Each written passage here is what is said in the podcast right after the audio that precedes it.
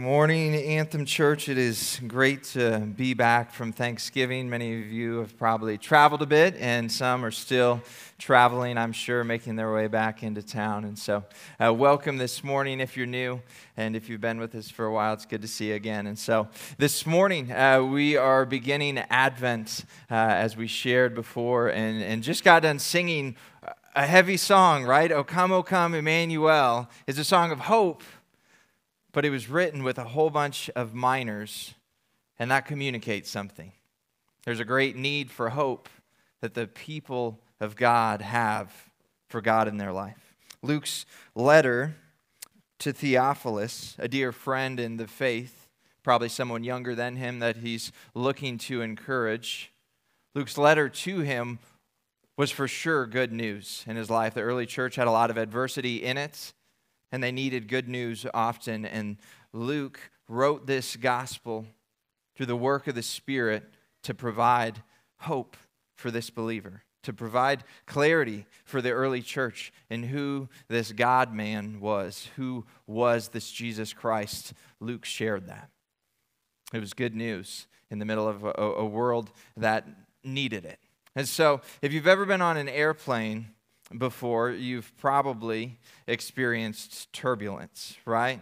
Some degree of turbulence. Most people who've been on a plane have faced it. If you've flown more often, you probably have more turbulence stories, and some of them are scary. Jay's dad is a pilot, and I'm sure he's got some scary turbulence stories. When you hit turbulence for the first time, it's pretty unsettling and probably induces some fear questions might come to mind of like, oh man, like did they really do a good job of building this plane? How thick are the walls of this plane? I know it's made out of metal. It's, it's probably safe, but when you hit that turbulence for the first time, there's that movement. If you have a window seat, you can see the wings like fluttering like this. You're like, is it supposed to do that? You're praying, like, man, Lord, I, I hope this pilot was trained for turbulence. I, I hope that he got good sleep last night. When you hit turbulence, you're at the mercy of an airplane built by human hands. You're at the mercy of a pilot that you're just praying really knows what to do. You're at the mercy of the harsh environment. Life is full of turbulence. The people that were hearing these words during the time of Luke, they were in a turbulent time. As we open up the Advent series, we see this pressing need in our life for hope, for good news. Every era of history, every square inch of earth has had turbulence throughout it. Since the garden, it's, it's kind of been messed up around here, right? We can look all throughout history. The, the Jews had their things that were tough. We can look back, they were in bondage from Egypt. They were oppressed in that season. We, we see as they were in Babylon, they were in exile, they were away from their place that they knew as home. As this account was being made by Luke, it was reflecting on a time when they were under Roman oppression. And from that time, we can see all throughout history, oppression has continued. There's been a sense of hopelessness, there's been turbulent, turbulence uh, in earth. Europe needed hope from the Black Plague in the 14th century. The Black Plague was going to annihilate the continent. We needed hope throughout uh, World War II, World War I, different things. As we look through history, we see that we've always needed to have a message of hope. And this morning, as we're in Luke 1, we're going to see a message of hope that is communicating that, that God is coming to earth to bring restoration. God is coming to earth to bring healing to a hopeless people. We all have different things in life that, that make us have this sense of hopelessness. But as we bring them before the Lord, we experience his peace and his grace. Advent is a season to prepare room for Christ. As we're looking ahead to Christmas, that's the theme of this series prepare him room. Why is it worth it to prepare room for Christ in our lives? Because we live in a hopeless world. Apart from God, we're, we're not doing well, but with him, we have Emmanuel for life. With him, we have God with us. And so this morning, the topic we're going to be looking at in Luke 1 is this topic of embracing hope through the promises of God. And why does that matter? Because we live in a turbulent world. It's always been turbulent, and we all have our own turbulent things that are coming up in our own lives. Maybe even this last Thanksgiving, there was some turbulence in your family talking to somebody this morning and they're like, Yeah, I was at a friend's Thanksgiving and actually there was some turbulence there. I didn't know what to do. It wasn't my conflict, but I was sitting on the outside of a family just going at it. We live in a turbulent world. And so this morning we're going to see in Luke 1, we have hope in Christ. And so let's pray as we dive into Luke 1 together. And so, Lord, uh, we just thank you that we can be here with one another. We thank you that. Uh, yeah, even sad songs like O Come, O Come, Emmanuel, with this dirge sort of feel, can be written to remind us of our brokenness, God. And Lord, would that sort of music push us to you to help us know and understand that apart from you, God, we are floundering, we're wandering, we're helpless, we're hopeless. And so, God, I pray that as we're in Luke 1, we'd be encouraged and reminded to prepare room for you this Christmas season, God. We love you in Jesus' name. Amen. We'll go ahead and turn to Luke 1 if you're not already there. Uh, as you do, I'll share a bit of the, the outline. We're going to be going through uh, 25 verses here in Luke. Uh, and as we do so, we're looking at this topic of embracing hope through the promises of God. And so, first, we're going to be looking at the hopelessness of everyday life. In verses 5 to 10, we're going to be seeing the status of the people in that day. We're going to be looking at the hope of heavenly promise through the story of Zechariah and Elizabeth, this couple that were faithfully pursuing the Lord, but this couple that was grieving. And then finally, we're going to look at why hope bids us to prepare room. And so let's look at verses 5 to 10 together as we look at the hopelessness in the world of everyday life. It says, In the days of Herod, king of Judea, there was a priest named Zechariah of the division of Abijah. And he had a wife from the daughters of Aaron, and her name was Elizabeth. And they were both righteous before God, walking blamelessly in all the commandments and statutes of the Lord. But they had no child, because Elizabeth was barren, and both were advanced in years. Now, while he was serving as priest before God, when his division was on duty, according to the custom of the priesthood, he was chosen by lot to enter the temple of the Lord and burn incense. And the whole multitude of the people were praying outside at the hour of incense. The first thing that's showing hopelessness here in verse 5 is those first five words that say, In the days of Herod in the days of Herod. These were terrible words for the people of Israel because they marked that they were not leading themselves. Throughout much of their history, they had kings. Throughout much of their history, they had different people who were helping lead them. But they were in a season where they weren't in charge. And they weren't in a position that, that was just, oh, someone else is just kind of ruling over us. There, there was a tyranny. Herod the Great might have been great in many of the architectural things that he did, but he was not a great leader for the people of God because he was not a man of God. The days of Herod were not good days for God's people. It was a time that was marked by Roman oppression. Up on the screen, there's uh, a graphic that's going to show just the, the Roman Empire by 37 AD was taking over this part of the world. The people of Israel felt hopeless. Year after year, century after century, Rome had just impressed their weight, their power, their glory over the other peoples in the world. And Herod the Great was one of the kings put in place over them by Roman request. And so, this is the world that they were living in. Every direction that they looked, Rome was ruling over them. They were enslaved to Rome in part, but they were also protected by Rome. It wasn't all bad because of Rome's power, because they were now part of the Roman Empire. They were also protected from other nations. But Roman rule wasn't godly rule, and because of that, there was oppression over them. Herod himself was an evil man. One scholarly journal says that he was a Palestinian of Judeo Arab ancestry. He was a keen athlete in youth and an accomplished soldier. He was married 10 times, fathering 14 children, and is famed in Roman history as a great builder and diplomat.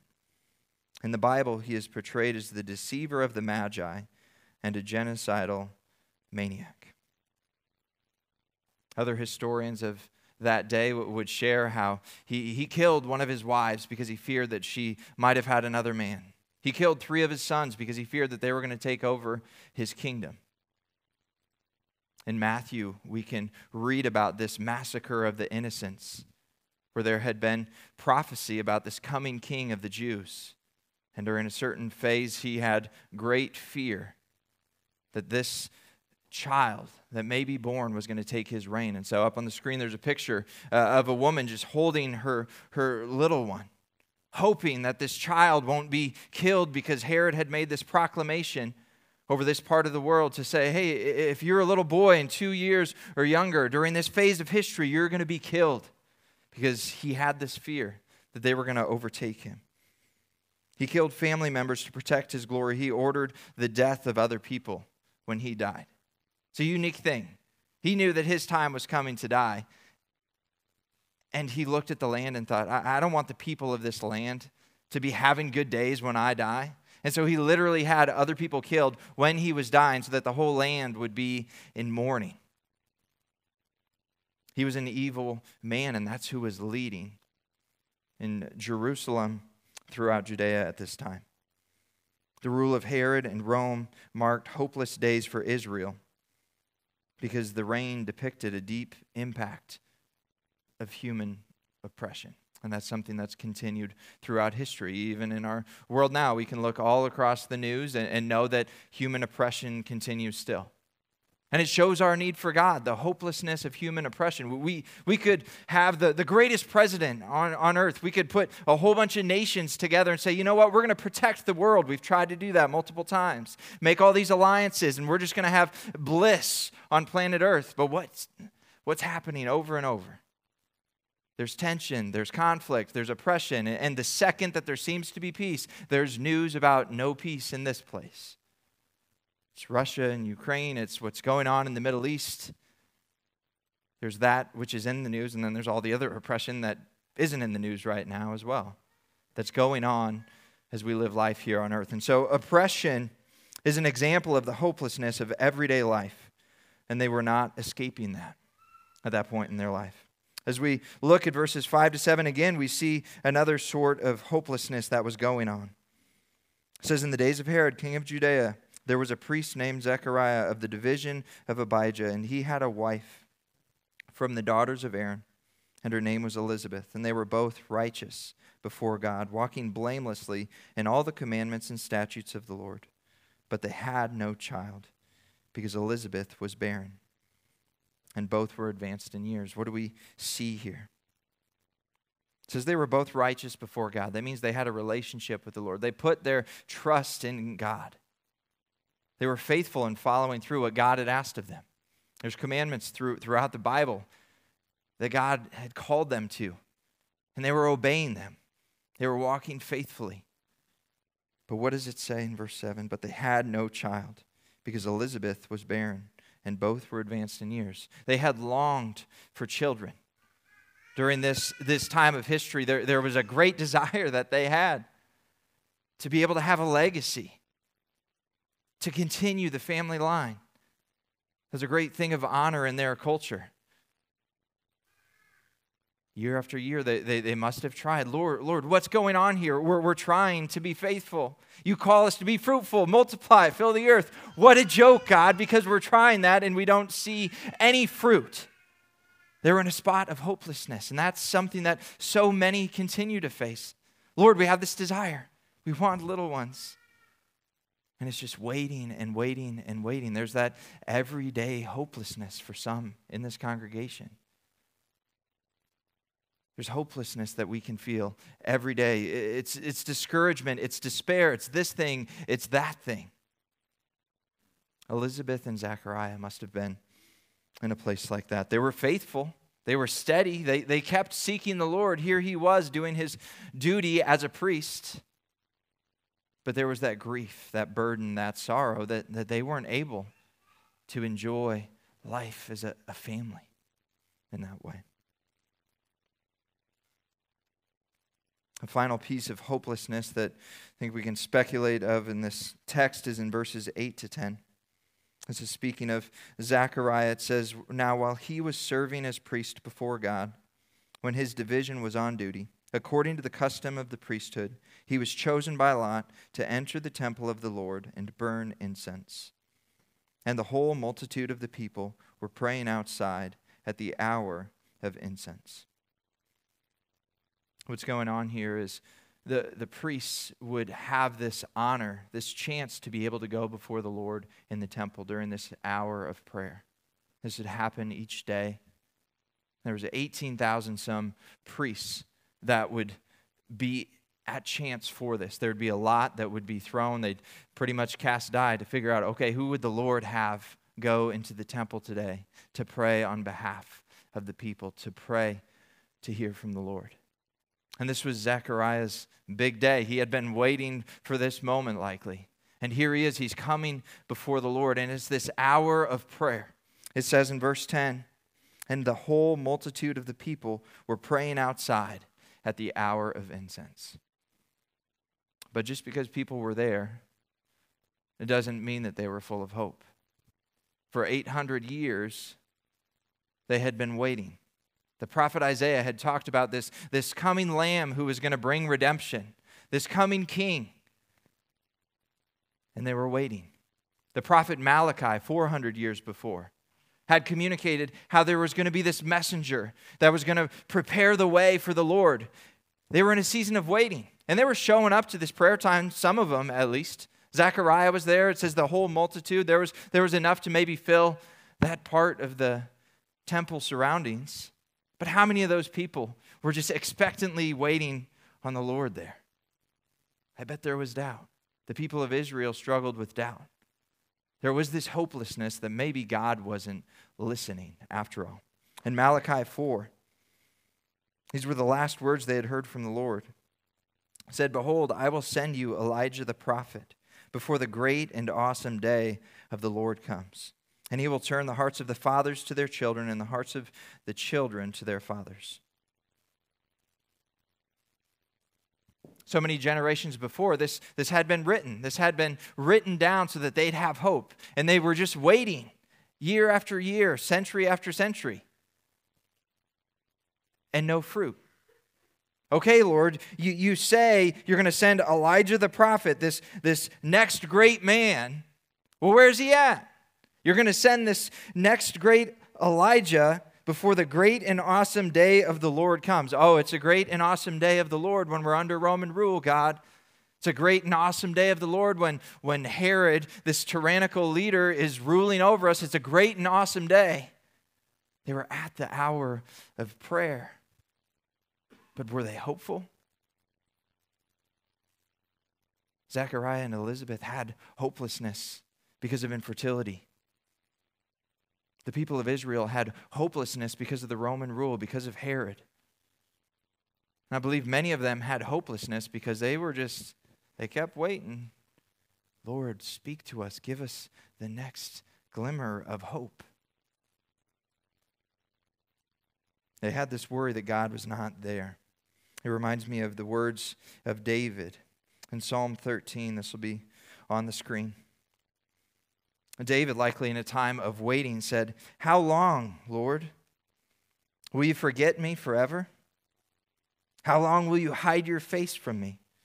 How long must I wrestle with my thoughts and day after day have sorrow in my heart? How long will my enemy triumph over me? They were, they were in a how long, O Lord season, weren't they? It felt like it was going to last forever. Like, if they hadn't heard from the Lord in 400 years, like our country hasn't even been around for 400 years yet, right? And they were just waiting. Okay, God, you're out there. God, you're out there. They didn't have the Holy Spirit working in their lives in the same way that we do now. They were just waiting.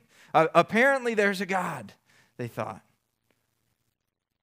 They listened and heard nothing. They were in a place of hopelessness, and sometimes we're in that spot as well. The turbulence is hitting. They were in some turbulence. And that happens to us where, where we're in a place of despair. We, we are crying out to the Lord. We're, we're journaling things out. We're trying to come before Him faithfully. We're waiting for a clear answer on something, and we don't hear it. Or, or maybe we did pray through peace in this conversation with that person, and then you try to have the conversation with the person. It's like, well, I showed up and did everything that I needed to, but, but I left that conversation discouraged and confused and hurt. We have those hopeless things still coming up because this turbulence, it's not going away. They were in the spot of hopelessness, daily despair. They were waiting on God. Let's read verses 11 to 19 to see the hope in the middle of their despair. It's still speaking of Zechariah. And so it says in verse 11 And there appeared to him an angel of the Lord, standing on the right side of the altar of incense. And Zechariah was troubled when he saw him, and fear fell upon him. But the angel said to him, Do not be afraid, Zechariah for your prayer has been heard, and your wife Elizabeth will bear you a son, and you shall call his name John. And you will have joy and gladness, and many will rejoice at his birth. For he will be great before the Lord, and he must not drink wine or strong drink, and he will be filled with the Holy Spirit, even from his mother's womb. And he will turn many of the children of Israel to the Lord their God and he will go before him in the spirit and the power of Elijah to turn the hearts of the fathers to the children and the disobedient to the wisdom of the just, to make ready for the Lord a people prepared. And Zechariah said to the angel, How shall I know this? For I am an old man, and my wife is advanced in years. And the angel answered him, I am Gabriel. I stand in the presence of God, and I was sent to speak to you and to bring you this good news. The one day in Zechariah's life where he gets to go into the temple, to be before the Lord, to be in prayer, to be leading the people of God. He comes before the Lord, probably with anticipation, but probably with the, well, here we are, Lord, waiting on you, our 401st year. And what happens? There's good news. He's like praying, Maybe his eyes were closed, maybe not. He's praying, praying, praying. Maybe he opens his eyes, and what do you know? There's Gabriel. He's got good news. Shocking. No wonder he was in fear, right? If like he was a good Christian, he had his eyes closed, and then boom, like there's the angel. And what does the angel say? He, he says, Don't be afraid. I'm fulfilling a promise. What does he say? Verse 13 The angel said to him, Do not be afraid. Why? For your prayer has been heard meaning God had spoken to Israel. God was listening. God was there. God had a plan in mind. He had design, he had intent for what was going on in their world. It did not feel like it. Oppression doesn't feel like it. Infertility doesn't feel like it. But God had a plan. He was ready to use Zechariah and Elizabeth for something great. They were going to be bringing John into the world. And because John was coming into the world, he was going to be preparing the people of God for the coming of Christ. What was the promise? Verse 13 says the promise was that Elizabeth was going to bear a son. The barren woman would give birth. How does that happen? It's a work of God. Verse 14, it's a promise. Zechariah is going to have joy and gladness. The sonless servant is going to become a father. What's the promise we see in verse 14? It says, Many will rejoice at John's birth, indicating that John is going to be a man that breathes life into lifeless people. He's the guy that's going to go out into the wilderness and people are going to follow him. And he's going to communicate how the people need to repent of their sin and turn to God and be baptized as a symbol of their surrender to God.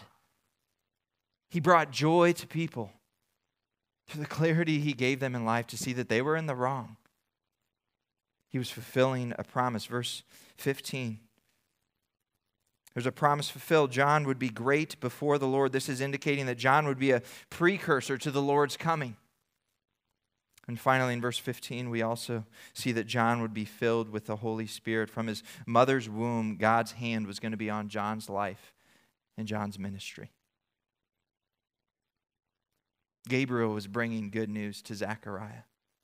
And because Zechariah was hearing this good news in the temple, he was going to be able to be a witness and a testimony to the people. His response to the angel wasn't too wonderful. He's like, Well, I don't really believe you. How could this happen? God makes him mute after this till the child comes.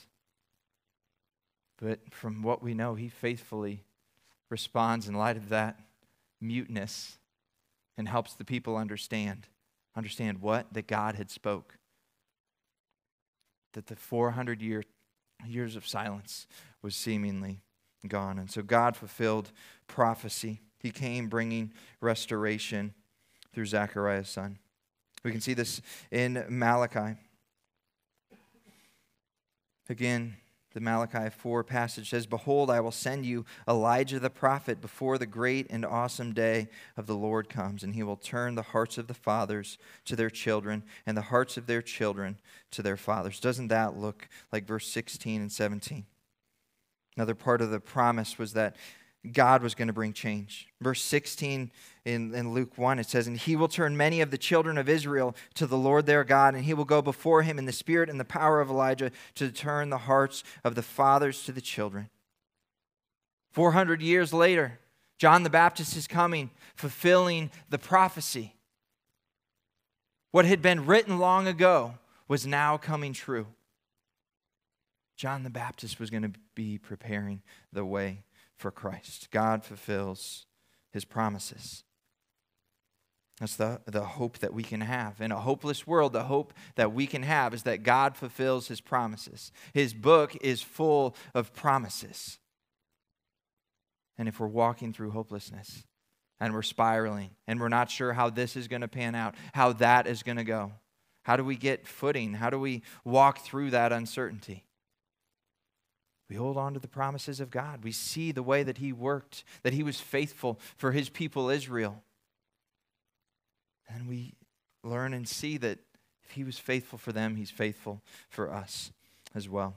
Let's reread verses 1 to 4 as we consider why hope bids us to prepare room for Christ.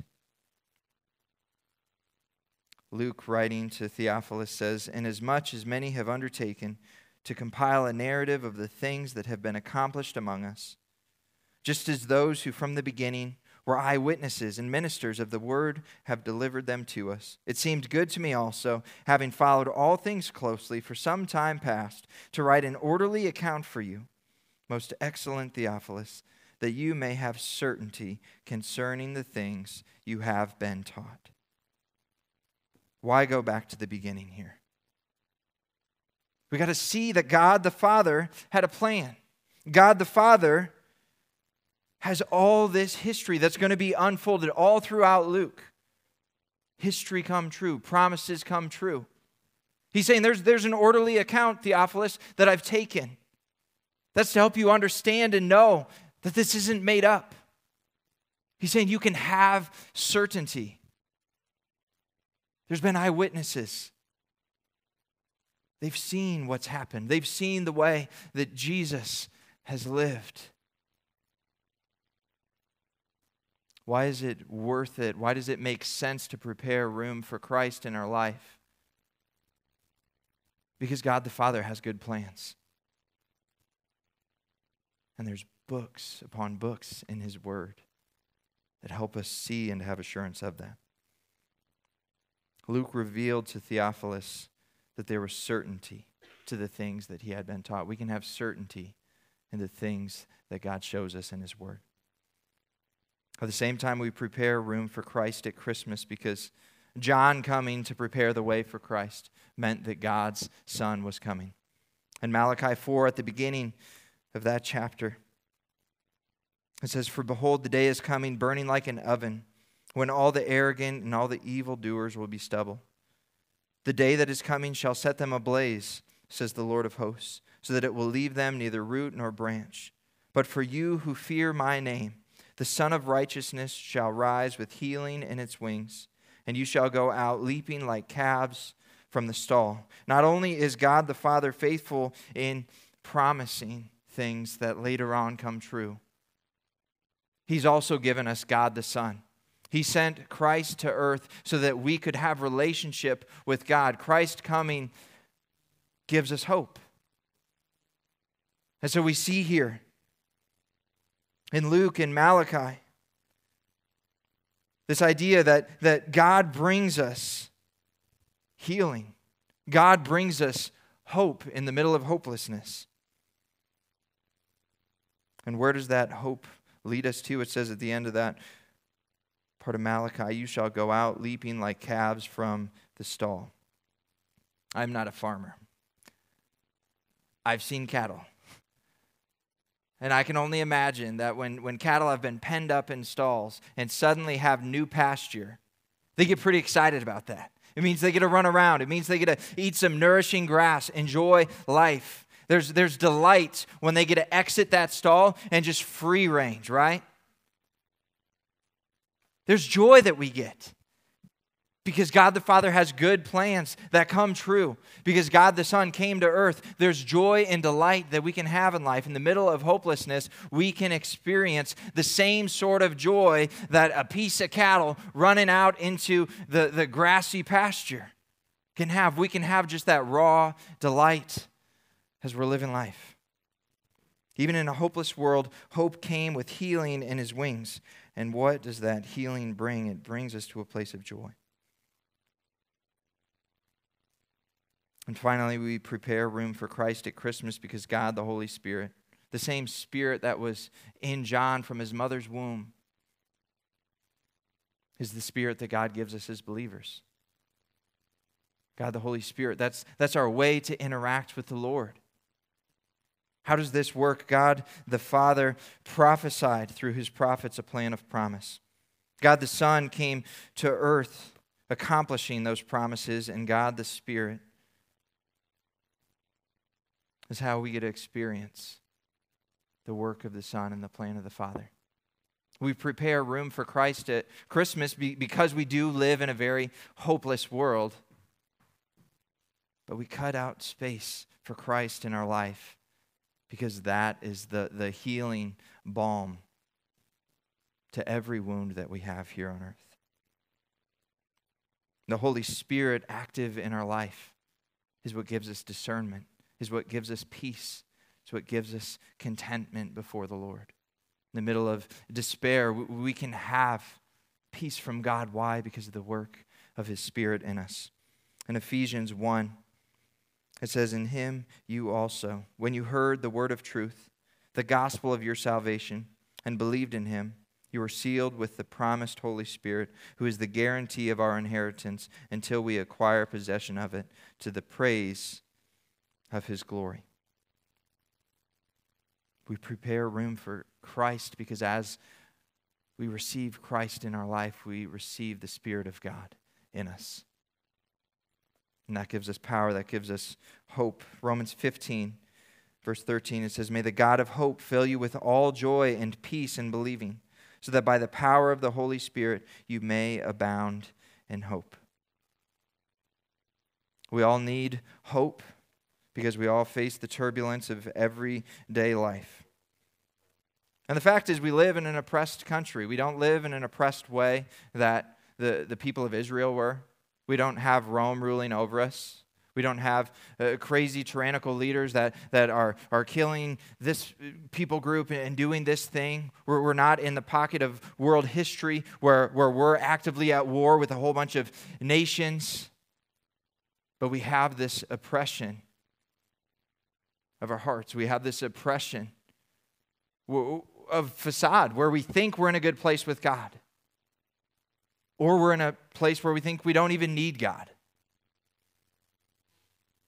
To be living in darkness, which I would say much of our nation is, is to be living oppressed, and we're in an oppressed world. Maybe this morning you're in a place like Israel, feeling hopeless. Maybe you're sensing that, that God isn't there. You've been praying, but hearing nothing back. You've been asking for peace, but never receiving it. Maybe you're in just a long time of life where you're just waiting on God. Maybe you're in a place like Zechariah and Elizabeth where you're faithfully following after Christ. But there's just some things that make it hard to find as much joy. Maybe you're in a spot like Herod and, and Rome in their day. They didn't think they needed the Lord. They, they didn't need to have some guide in their life. They had their own power, they had their own might. Where are you at before the Lord today? Where, where is your hopelessness? I believe we all have hopelessness in our hearts somewhere as fallen people. Where's your hopelessness this morning? Maybe there was some financial thing. At the end of the year, you thought you were going to get this bonus and then you didn't. You're feeling hopeless uh, about security because it's like, man, I don't know how we're going to make ends meet right now. Maybe there's a sense of hopelessness because someone you loved dearly recently passed away, or there's this hopelessness of lost connection with somebody. Maybe you were d- dating somebody and now you're not, and you're grieving that. Maybe there's ongoing conflict. There's frustration about how this family member or that friend handled this thing or that thing. Where's the hopelessness? In your heart. That's the stuff that we have to unearth and bring before the Lord and still trust Him as good. Where's that part in your heart? Maybe you're missing community, you're missing a companion, you're missing unity. Maybe you just want contentment. There's a sense of purposelessness you have. There's maybe no vision, or maybe there's too many purposes. Maybe you're missing peace. There's anxiety, there's worry, there's depression. What's the, the part of your heart, the part of your life that's hopeless that you need to bring before the Lord? Because if what is said here in Malachi is really true, as we bring those things before God, we get to experience this joy and delight uh, of God bringing peace in the places of our life where we sense chaos. Maybe you don't feel hopeless. Maybe you just feel distracted. Life's too crazy to slow down and remember Christ. No matter where we're at this morning, it's worth it to prepare room for Christ this Christmas because Christ comes bringing hope. There's a quote that's going to be up on the screen from Dietrich Bonhoeffer. He was an author, a pastor, an activist during World War II. And he says, Look up you whose gaze is fixed on this earth, who are spellbound by the little events and the changes on the face of the earth. Look up to these words, you who have turned away from heaven disappointed. Look up, you whose eyes are heavy with tears, and who are heavy and who are crying over the fact that earth has graciously torn us away. Look up, you who, burdened with guilt, cannot lift your eyes. Look up. Your redemption is drawing near. Something different from what you see daily will happen. Just be aware, be watchful. Wait just another short moment. Wait, and something quite new will break over you. God will come. He's reflecting on the reality of, of Christ coming to earth. He's reflecting on the reality that Christ will come again. And this morning we're reminded from the words of Luke to Theophilus that, that we got to look up. We, we got to remember that even though we live in a hopeless world, we have a God of hope who very much cares for us and very much gives us a way to interact with Him. Through His Spirit, we are able to walk through whatever sort of valley is dealt your way. We have a God of hope. To those who aren't walking with the Lord, this morning consider the good news that God sent hope to earth in Jesus Christ. Trust this morning, maybe for the first time, that there's healing in the wings of God, that He is offering you forgiveness and communion with God. If that's you this morning, consider confessing before the Lord your need for Him. Maybe this morning you are walking with Christ. Be encouraged. This is a, a, a, time of year where we get to look at the fact that God gave us a way out of our trouble. It's a time of year where we get to be a light and witness to our family, where we get to be a sense of stability in, maybe a household that doesn't really have it, or a family line that, that never really had it. We get to be a picture of, of these calves leaping out of the stalls, just showing, hey, God's alive and at work. We don't have this 400 year silence thing in our life. We have the Holy Spirit within us, and that gives us hope. And so, if you're a believer this morning, be encouraged. The Spirit of God is with you for whatever you're walking through right now. God is with you. And as you go to Him, you find encouragement. He's given you community, people around you within this church to hopefully encourage you, point you back to Christ if you've been floundering or, or wandering away. We prepare room for Christ because Christ comes bringing hope. Let's pray together this morning.